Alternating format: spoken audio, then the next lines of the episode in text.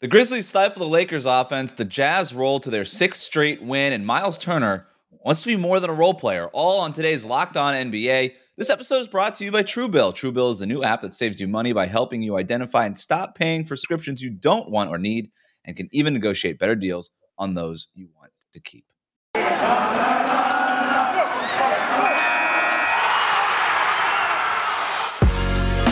You are Locked On NBA, daily NBA podcast. Part of the Locked On Podcast Network, your team every day.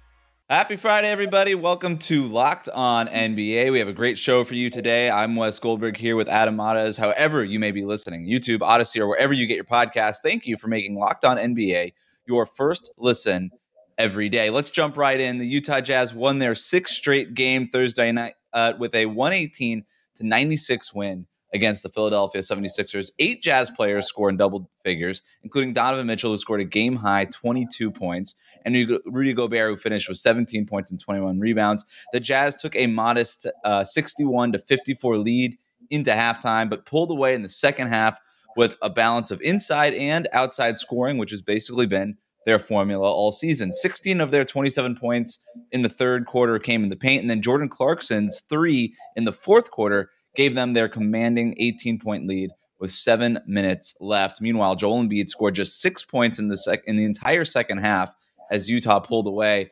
Adam, this was just a dominant effort by a Jazz team that now has quietly earned the third best record in the league thanks to the six game win streak. Yeah, six game win streak. And I'm looking at it here. It's actually 10 of 12. So it, even mm. extends beyond that, just in terms of how they've sort of got rolling and, and got their season going. There was a moment there right before this streak started where you thought, man, they're kind of, they look a little clunky. Or is it getting stale? Or is there something wrong with the team? But now they're really rolling. And this is an impressive win. Philadelphia have been playing good basketball, even as shorthanded as they've been. They've been very good. So to go on the road and get that one, and especially as you mentioned, to limit Joel Embiid so much in the second half, that's an impressive, uh, impressive outing.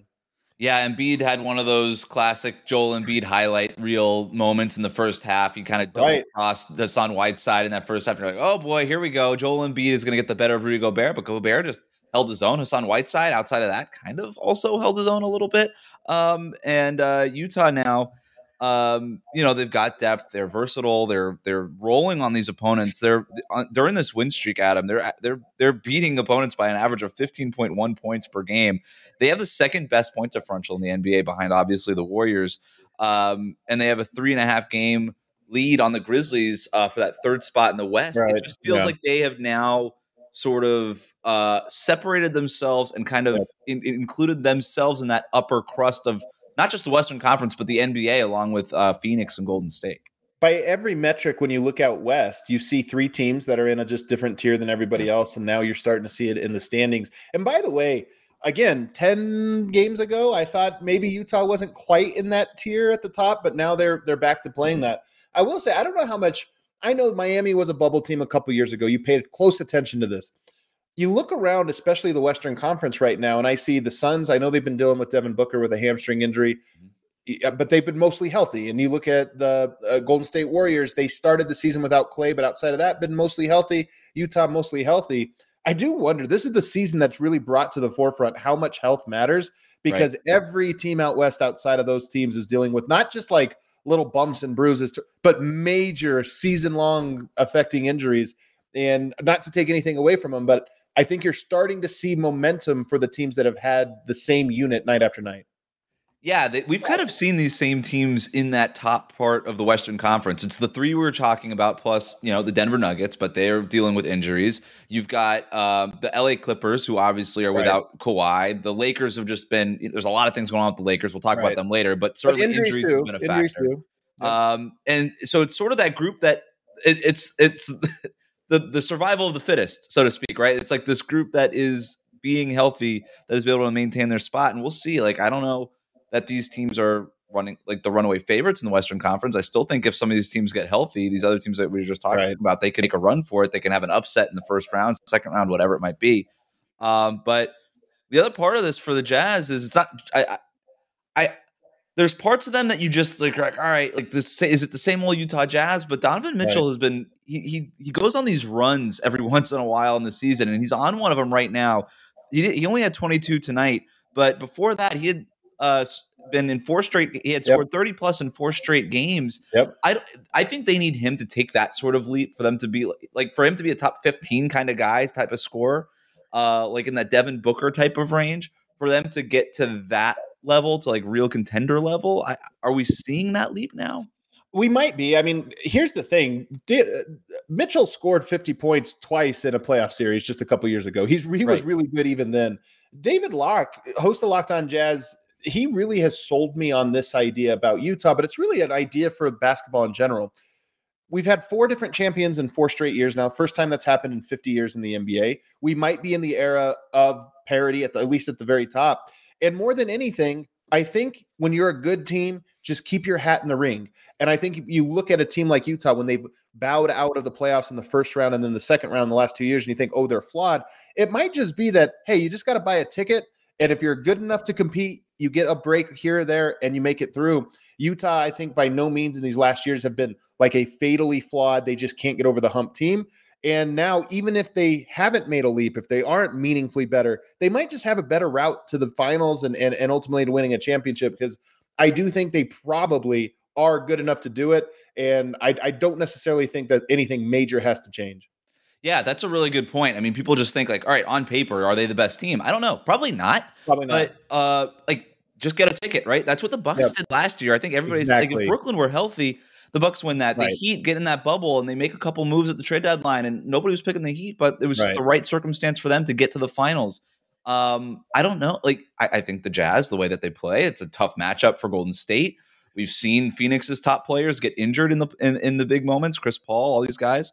I don't know. Maybe it's all it's going to take as a ticket. I thought when you said uh, David Locke sold you on something, I thought you were going to start talking about uh, screen assists again. I'm glad you definitely not. Definitely not. I will say one other thing though that means mentioned is part of this rise for the Utah Jazz coincides with um, Rudy Gay entering mm. the rotation, getting healthy, right. and now being a part of it. And you know, I know at least people in Utah are very high on, hey, that was a subtle piece, a small piece, but kind of ties everything together. So far, the record bears that out. I don't know if I can contribute it to him, but it, it, it's at least they're winning since that's happened. Let's go now to San Antonio, where the Spurs beat the Nuggets 123 to 111. This was a tight game until sort of midway through that fourth quarter when the Spurs used an 8 to 2 run uh, led by Derrick White and Lonnie Walker to turn a five point lead into an 11 point lead uh, with about five minutes left. Derrick White was just awesome in this game, finishing uh, with 23 points. Walker scored seven of his 21 points in the fourth quarter. Adam, what did you make of this game? Uh, this was a game where Denver is, I think, on their sixth of a seven-game road trip that was preceded by a, a little West Coast road trip, uh, and then will be followed by another road trip quickly. So Denver, I think, eleven of fourteen of their games on the road in the month of December. So this was, I think, a schedule loss for Denver. You know, second night of a back-to-back coming in from New Orleans. Um, you saw a lot of guys struggle, especially in the fourth quarter. Denver gets out rebounded by 21 points in this game. Uh, Jakob Poeltl owned the offensive glass. He had six boards. The, the Spurs as a team had 14. Um, and eh, San Antonio just shot the ball very well 15 to 35, 43% from the three point line, dominated the boards, dominated the three point line. That's usually a recipe to success. Yes, it is. All right, coming up, are the Lakers too casual? But first, let's talk about Truebill. From forgotten free trials to automatic renewals, when big companies keep charging you, Truebill is your secret weapon to save you money on subscriptions you don't need. Truebill is the new app that helps you identify and stop paying for subscriptions you don't need, want, or simply forgot about. On average, people save up to $720 a year with Truebill because companies make subscriptions hard to cancel. Truebill makes it incredibly simple. Just link your accounts and Truebill will cancel your unwanted subscriptions in one tap. And your Truebill concierge is there when you need them to cancel unwanted subscriptions so that you don't have to. Truebill has over 2 million users that has helped save them over $100 million. So don't fall for subscription scams. Start canceling today at truebill.com slash locked on NBA. Go right now, truebill.com slash locked on NBA. It could save you thousands of dollars a year. Truebill.com slash locked on NBA. All right, thank you for making Locked On NBA your first listen every day. We are free and available on all platforms, so please do subscribe. Uh, let's go now to Memphis, where the Grizzlies handed the Lakers uh, a loss, beating them 108 to 95. A great win for the Grizz, who have now won six of their last seven games. They were led by Jaren Jackson Jr.'s 25 points, got 23 energetic points from Desmond Bane and used a 9 to 2 run to open the fourth quarter and pull away and win by double digits. Uh, yes, this is a good win for the Grizzlies, Adam, but uh, they and then they held the Lakers to less than 100 points uh, for the first time in the Lakers' last 12 games. But the story here, as always, is the Lakers. And uh, Adam, I just I guess what stood out to me was LeBron James shaking his head at missed defensive assignments from his teammates, slumping his shoulders in response to the team's 22 turnovers. Um, we're going to talk about all this, but first, here's Andy Kamenetsky of Locked On Lakers with more. Kamenetsky, co-hosts the Locked On Lakers podcast, and whatever momentum the Lakers thought they might have had uh, building up after Tuesday's very decisive win over Boston, went away in a hurry. 108 95 loss to the Memphis Grizzlies. A lot of areas that you can point to, but the biggest reason, without question, turnovers. The Lakers turned the ball over 22 times, gave up 27 points in the process. Memphis actually gave up 21 points of their own off turnovers. So you got to really want it to lose that particular battle. Like that is just straight up incompetence in terms of taking care of the ball and also trying to alleviate the mistakes when you don't take care of the ball. A lot more to get into, so make sure you are subscribing to the Locked On Lakers YouTube channel and that you are making Locked On Lakers your first listen wherever you get your podcasts. After the game, uh, head coach Frank Vogel said there was just too much of a casualness to our approach. Adam, can the Lakers really afford to be casual right now? Uh, yes, o- only because everybody in the West, as we just mentioned, outside of those three teams, everybody is in the exact same, you know, situation. It's actually funny listening to all the different locked on shows right now because, you know, here obviously I'm following the Nuggets team and like, oh man, they're just bad break after bad break, can't get any traction. Then you listen to the Clippers and it's, oh, what all the bad breaks. Lakers, same thing. Everybody. So Yeah. can they afford to? They can't afford